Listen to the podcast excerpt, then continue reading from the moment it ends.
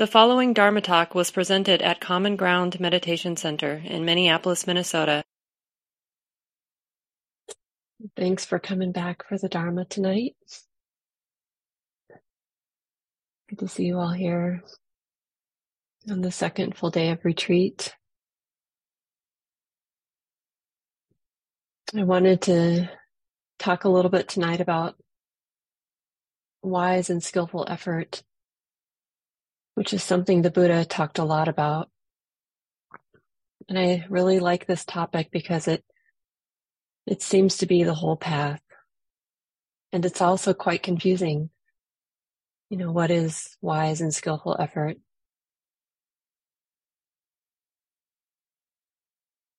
And confusing for a lot of reasons, I think.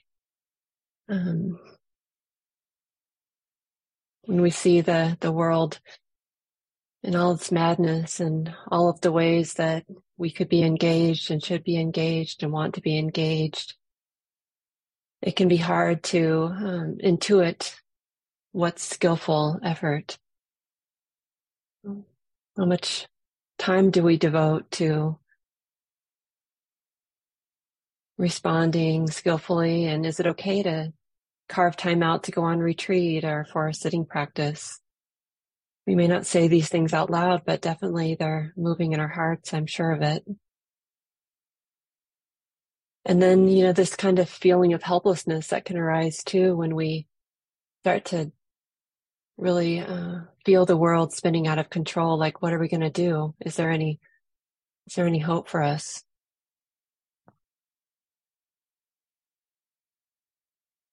And I really learned something about the nuance here you know, that the Buddha spoke about that what is wise effort on the path as opposed to what we might think about as wise effort, you know, in our or in ordinary ways.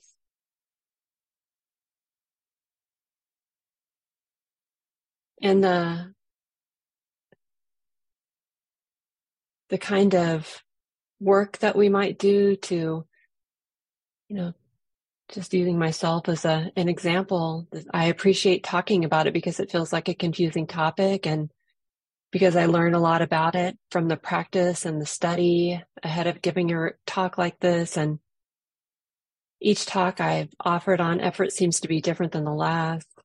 And so that in and of itself was an illustration of what the Buddha meant by wise effort. You know, there's something there about being willing to be a learner and to appreciate the learning for its own sake and not be so attached to the outcome, to what happens. You know, what is the result going to be? Well, who knows? But I know that the steadiness of this effort is good in its own right. Right. And as we come to this exploration of effort, we get to really accept our own starting places. And one way we can do that is to understand our own psychological makeup. You know, what are our own tendencies? Do we tend to overdo it or do we tend to underdo it? Do we tend to feel easily um, defeated and want to give up? Are we more of a striving type and will push through even when it's not what's most indicated? And generally here in the United States, we have a tendency to kind of do the overdoing part, right? But it's really up that how we express effort in our practice is really in some ways dependent on how we understand ourselves, right? So that we know, we know better than anybody, right? What might be useful? What kind of effort is the most supportive to keeping practice going.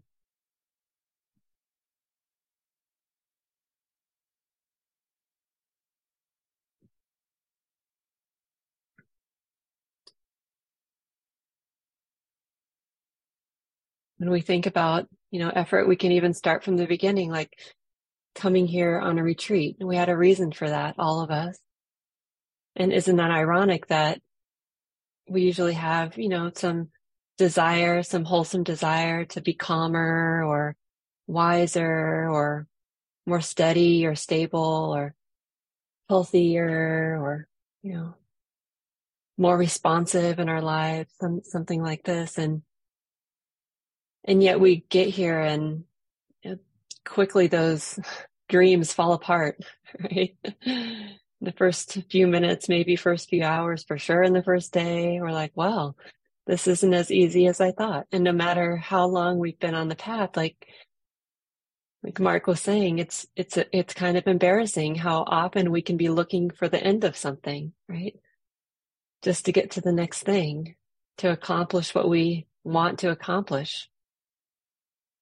And that can be humbling for us. But even these, there are these moments when we do get a taste of what we came here for, that calm or that peace, that kind of letting go. We get a taste of that and it feels good and it carries us for a while, right? Like, oh yeah, I think there's something to this. But the deepest peace that the Buddha pointed to is, is we get a taste of it in the, these moments. And it's even beyond that because the deepest peace is really a, a deep acknowledgement, a, the deepest nod to the present moment. Like in a way, it's so humbling, right? To be in contact with what's real and to get a deeper and deeper sense of that as we go forward. And it's paradoxical in this way that in order for mindfulness to gain its own momentum, we have to let go of all of our agendas. And yet we have to be willing to linger in that taste of something that might help us keep moving forward and yet not have a goal. you know? I read a little of the introduction of um, the Buddha before Buddhism last night after Mark's talk, and um, and I got, I, I started with the acknowledgments because I always appreciate reading those. And in his acknowledgments, he, he thanked a bunch of people for their help in working with his translations and really for their help in correcting his translations and his understanding. And I found this so moving that as an expression of wise effort, that he said that, you know, these people, these really Bhikkhu Bodhi and Diana Clark and Thanissaro Bhikkhu and so many others. He said that their corrections and suggestions were as humbling as they have been supportive. And I thought to myself, well, that's a good student right there. To be more interested, to be at least as interested in offering something that's supported, you know, as he is interested in being a good student, right? And to be able to model that for the world, really. You know, that he's okay with being humbled, willing to be corrected. It's funny sometimes where we think the teaching is going to be and where we actually find it. And, but this is how it, it goes for us, doesn't it? We think we've got it and then we don't. And then we're humbled in that moment. And often in our lives, we, we have all these protective mechanisms built in. We think we've got it. And so we, we don't. And so we pretend that we've got it or we deny that we don't have it and we defend ourselves about how we do have it.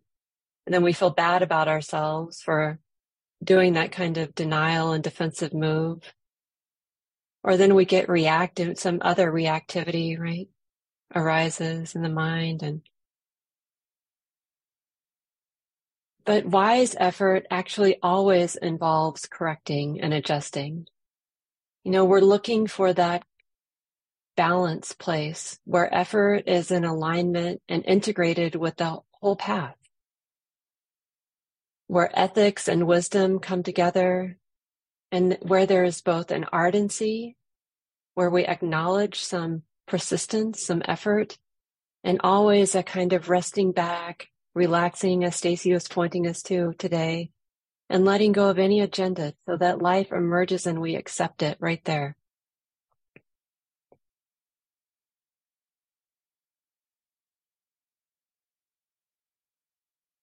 So, how do we have wise effort? We understand something about what it is and what it isn't. And then we practice and we learn. We try and observe how it is. We apply that feedback from what we're noticing and we keep going. Yeah, it's not, it's not a we got it kind of thing. There is a, and as we've seen, you know, the energy off, there are these two words that energy and effort, and they have different Pali words, but they often get described in similar ways. So I, um, go between the effort, uh, energy is the mental factor of effort. So I'll probably bounce between using those words interchangeably tonight.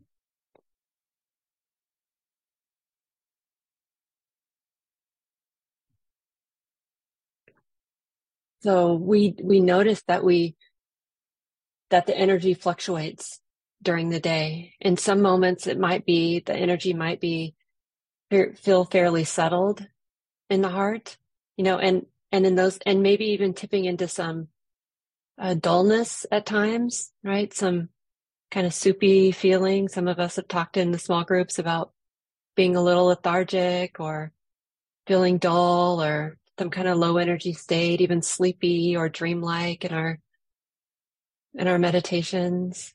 And in, in those moments, then the kind of effort that's needed is slightly different than in moments when we're feeling that bubbling energy of excitement or anxiety, right? Or a burst of irritation or anger or a repeating storyline that has, that brings with it those intense feelings of anger, right? Or frustration. Those repeating thoughts in the mind. Have you had those? It just, bring a burst of energy and they just, and then they bring it again. And then we, our whole bodies reverberate with that energy, right?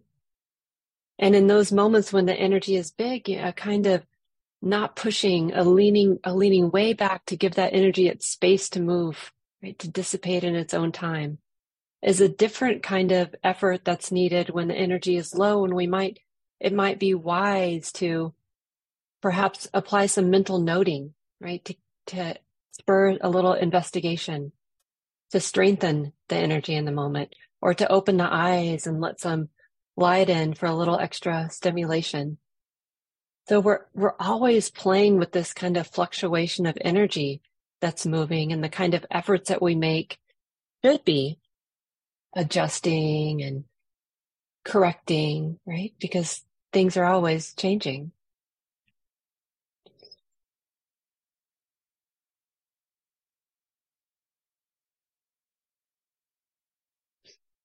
And the teachings on wise effort the Buddha offered really kind of center this how he t- he was the Buddha was interested in in change from the inside out. I can be humbled by this, perhaps, but it doesn't seem like the Buddha was interested in changing the world. He was willing to be moved by the world and by suffering in the world. But his response to that suffering was to be really clear, as clear as possible, what's happening right here.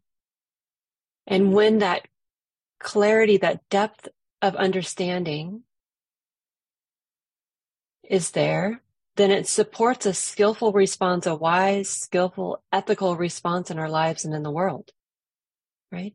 So the world is actually shaped by our individual efforts and we see how when we're all doing this noble work of practice, then it actually supports the, the community that we're a part of the ways in which we make effort to be sincere in our practice here on retreat actually supports the whole retreat container.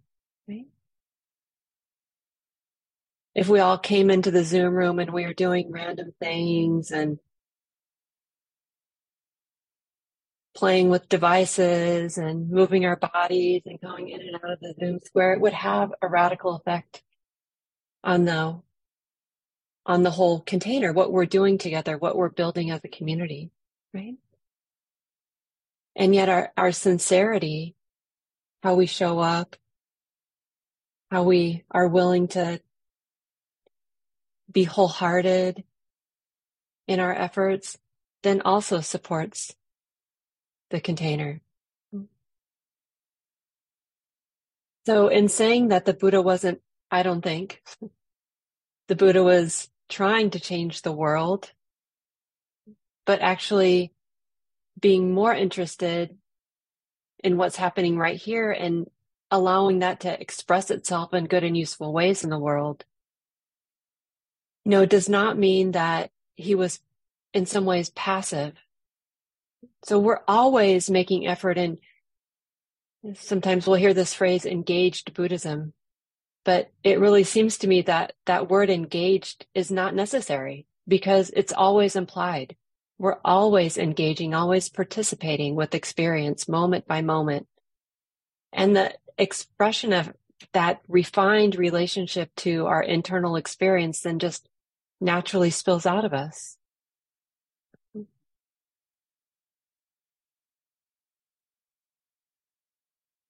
And so this cultivating wise effort directs the attention internally and asks us to imagine maybe new ways of motivating our response to life. It can seem like, uh, well, we should be, there's so much messed up about our lives and our world, we deserve to be angry or there's a justified, there's some justification for any kind of reactive tendency of mind, heart and mind. Yet when we look, when we're, cons- when we care about what's moving internally and we really feel into that expression of anger or rage or hatred or ill will, you know, this is the kind of deep, deep reckoning that we do when we are brave enough to be with our own experience, to be with our direct experience. That when we feel any of those reactive tendencies, we know it doesn't feel good, right? And it doesn't actually seem it's in a, like it's in those reactive tendencies, those afflictive states are in alignment with well-being. And yet the mind will justify our response to our life like, well, yeah, we should be angry about that, right? And yet when we look, we go, well, it hurts. It doesn't make, this doesn't feel like it supports our own health. And so that requires us to have, to imagine a different motivating force, like compassion. Because compassion doesn't avoid suffering compassion, compassion squares right with suffering. It, it necessitates suffering. Without suffering, there is no compassion. Compassion is the movement of love that is connected with suffering. So the Buddha's move, was moved by suffering in the world and his life and teaching was an expression of being willing to connect with that, right? Just like that can be true for us. And it may not seem like compassion is strong enough, right? But that's because we just haven't cultivated it enough or acknowledged its presence enough. So we have to be curious about the possibility of these wholesome forces motivating all aspects of the way we live and engage. Right? And we see the possibility of that in our own lives because it wouldn't actually it, it wouldn't be sustaining to be on retreat for longer than a few hours probably if we didn't have some compassion. It's just too hard to come in contact with all of the all of the mess, right? Have you touched the mess yet? the things you don't like or want or some things that don't feel pleasant in there? Yeah. And we might try to fight it or you know, deny its existence, anxiety. I was noticing some, a lot of thinking earlier. I've just noticing a lot of thinking. I didn't particularly like it. And even though we're practicing in this way with Sayadaw U teachings and that ask us to receive and allow the expression of any experience, there was still this habit to have a little bit of bracing against that movement of thought, right? That activity of mind. Until this heart realized, well, that isn't actually, it's not actually helping. It's just making it worse. And so then this kind of leaning back and just, well, let's allow whatever is happening to just happen, sweetie. That's just a, that's just the way, it's the way, the way we've come in contact with wise effort, the way we find wise effort is by often touching those places where we feel confused. And so this classically there are the Buddha talked about four kinds of wise effort or four wise endeavors, sometimes they're called. And just very simply, they're about setting down unwholesome tendencies and cultivating wholesome tendencies of mind. So imagining the forces of compassion and other wholesome forces to guide our lives while we learn how to, while this heart learns how to set down all those afflictive motivating forces that don't serve us. Right? And we can see how they don't serve us in real time. So we, it's, it can be, it has been useful to me to just name them in one word, right? So the first two wise efforts to protect the heart from developing unwholesome tendencies. We might say to keep life simple, right? To not step into trouble, to not go looking for it, to not put ourselves in positions where the unwholesome is going to arise, and to abandon, so to protect, and then to abandon the unwholesome when it's arisen. So just like I was illustrating a minute ago and noticing that, oh, this heart isn't really appreciating this pattern of thinking here or the frequency of thought. And that might go unnoticed for a minute, but when the heart comes in contact with it and really lets it in, the actual letting go, the abandoning happens on its own, right? Because the heart feels that suffering and we know we don't want that. We don't want to suffer. So it's not like some project that we have to really dig our heels in to abandon the unwholesome. And sometimes we can make that mistake of thinking that we need to drive really hard to abandon the unwholesome. But it's not so much like that. It's more of an attuning, right? An attunement, letting it in, letting the heart feel that, and then being willing to just watching the heart attune to that movement of you know that unskillful energy that's moving right there. Oh yeah it feels like this. Can i care about that? Oh compassion's right there. And then we get to the next two the cultivate and maintain. Cultivate wholesome habits and maintain them when they're there. Or we might say linger in the wholesome.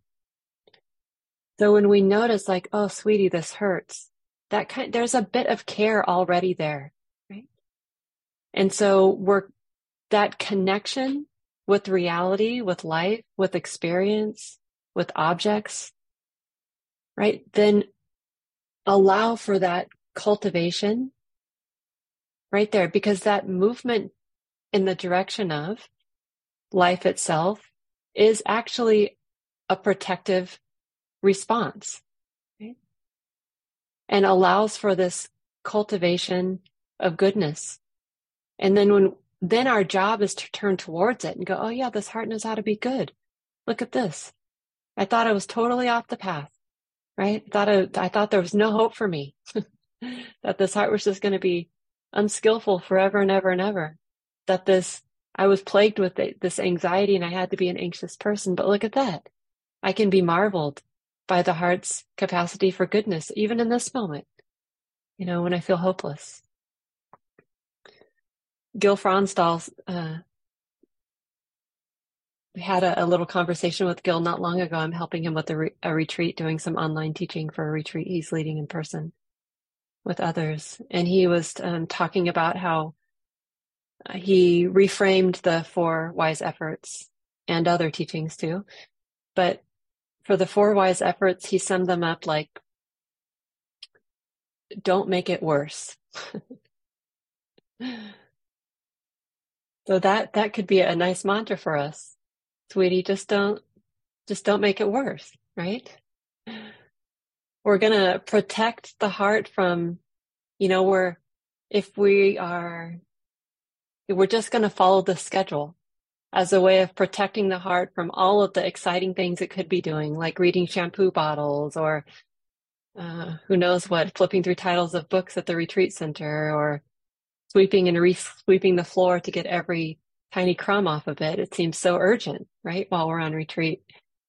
But as an act of protection, we're just going to follow the schedule. We're not going to make it worse, right? We're not going to make it harder on ourselves. And then when we catch ourselves doing neurotic things or doing things that actually do make it worse, we're going to remember, oh, don't keep doing that, right? We don't, you don't want to keep doing that because you can feel that it's not, it's not helping. Yeah.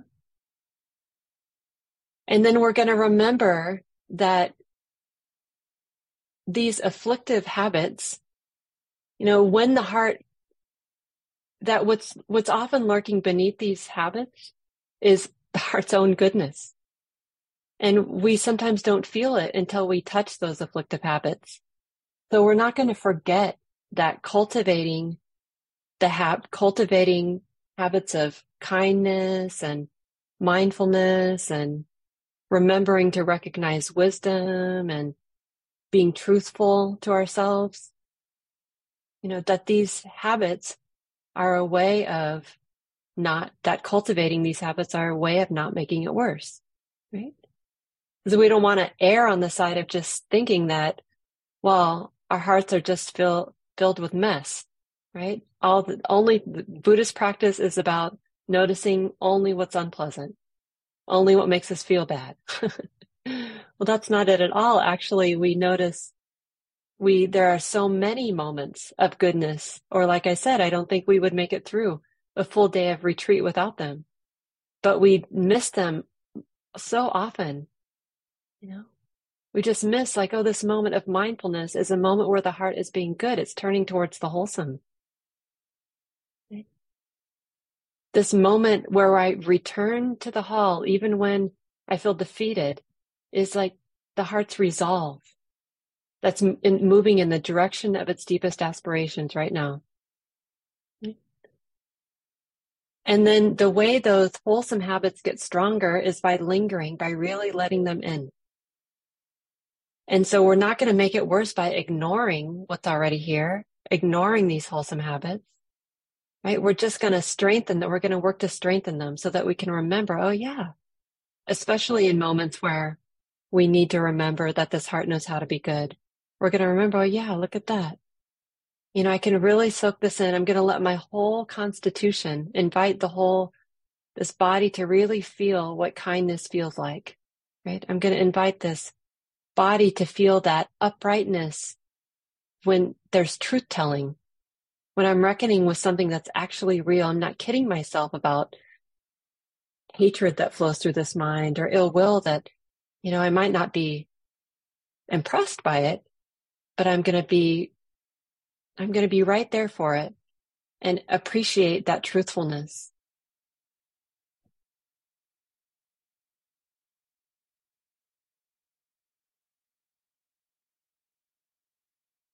And when the heart learns to let go of its incessant clinging and wanting our retreat experience or our lives or the world to be a, any particular way, it, the wholesome more naturally arises on its own. You know, that's a, it's interesting paradox, isn't it?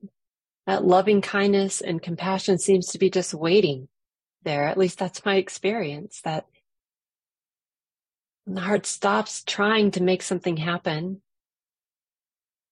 even trying to get to calm, right? To be a calm person or to get to stability, that somehow there's that we need to let go of those goals and objectives in order to be able to feel the deepest peace that the Buddha was pointing to that isn't dependent on any conditions, right? That liberation is actually a result of our deepening understanding. It's a wisdom that's actually liberative, right? So seeing something about experience, knowing something deeply about experience that is always moving. Right? Oh, I don't have to hold on to this. There doesn't need to be a center here of a, a Shelley that's disturbed by this. Like who, who is disturbed by this experience? Right? And that wanting things to be, you know, that incessant wanting is, is just what suffering is made of. So when the heart kind of learns to let go of wanting anything, our retreat experience, our lives to be a particular way, then it lets go of its incessant clinging.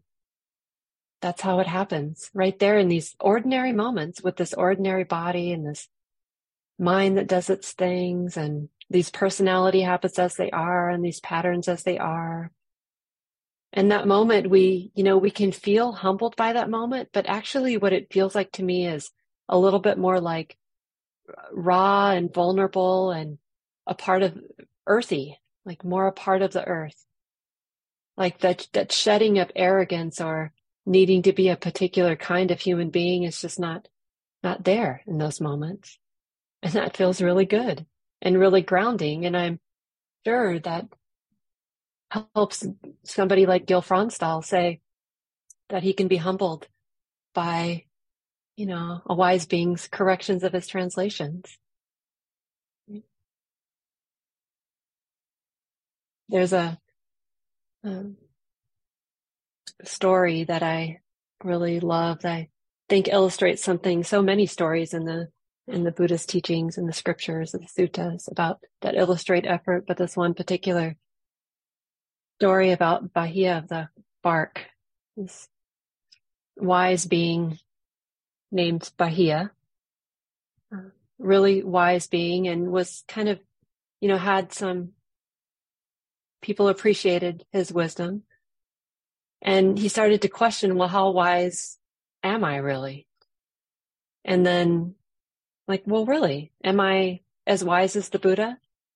And at some point he got some information that was like, well, you might be wise, but you know, you're not really on the path. And so he decided to, and I'm of course paraphrasing the story mm-hmm. in a hopefully a little bit of a playful way. And so Bahiya decides to go set off to find the Buddha. And we have to be kind of careful of how we interpret the details, but it's said that he walks like over uh, a lot of mount, or maybe not walk. We don't know how he actually got there. It's controversial. Who knows? But in ancient India, you know, he got there somehow and he walked, we can say he walked a long way or he moved a long way. I like to, to imagine him walking, but you know, who knows, but over mountains. And so we can imagine that took a long, long time, probably days, weeks, who knows how long and he gets finally gets to the buddha and finds the buddha and he asks the buddha for the teachings in brief you know. And the buddha says denies him. Like no bahiya it's not the right time. Bahiya comes back again and he asks the buddha for a second time and again the buddha denies him right? Can you imagine going all that way and finally getting to the buddha and wanting the teachings and just being modest like just the teachings in brief buddha? And the buddha's like no and no and then he goes to the Buddha a third time, and finally the Buddha uh, gives him the teachings. And he says, um, he says, he makes this very short statement. Uh, I don't know if I can put my fingers on it in short time. But he says the the scene is he goes through the five senses and the the sixth sense. The seen is just the seen. The heard is just the heard you know, and on and on. And the cognized is just the cognized. When, when you realize, Bahia, that there's no you in relationship to that, there's no you there. And this is the end of suffering. This is the end of stress. something like that. Again, a paraphrase from a paraphrase from my memory. And often this uh, story is told with this like ending, and it's really beautiful that this these brief teachings and you know Bahiya is there for them, and the Buddha sums up all the teachings in this very succinct way. And it said that the Buddha was fully awakened after that. And very shortly after that, then was killed by a, a cow, I think, as it goes. So, you know, often this kind of big ending and the Buddha tells his students that, oh yeah, but he was understood the end of suffering and even this with this brief teaching. And yet what always compels me about this story is how many times Bahiya probably wanted to quit. You know, can you imagine thinking, well, I am somebody, and then realizing, well, maybe I'm not, and having to go all that way to find the Buddha, and then get there and denied not just once or twice, but you know, and how many times the Bahiya probably had to reinvigorate his practice with his aspirations to find the motivation to make the effort to keep going, right? To keep practicing and to keep his mind in a place that supported the reception of that wisdom when the time was right. So sometimes we can think of effort as this tall order, right? And in fact, some of the language that's used to describe effort one makes effort, arouses energy, exerts the mind, and strives. We can misunderstand this, I think, because it collides with our cultural conditioning, you know, and we can misinterpret this. But that often that misinterpretation will lead us to think that we actually have to just dig, all, dig our heels in and force our way through. And yet it's a lot more subtle than that and nuanced and requiring a connection. And sometimes the only effort that's needed is to remember our intentions, to remember our aspirations, and to let the movement of our practice flow from those deep intentions. And they can be very simple, right? Like I just want to be a good partner, or I want to be a good parent, or I want to be of service in the world or they can be quite deep. Like, I want to, I want to know a fully liberated mind, what that's like. But we can be, can remember that sometimes the, what's wise effort is probably a little, uh, a little closer than we think. Right? And not be afraid to make the corrections and do the simplest thing to find ourselves in balance, in a balance, finding a balanced effort that honors how we all were always making effort and we're always participating. There's always a kind of engagement with experience. There's no doubt about that. And that this, we can be wholeheartedly ardent and persistent and also relaxed and receptive at the same time.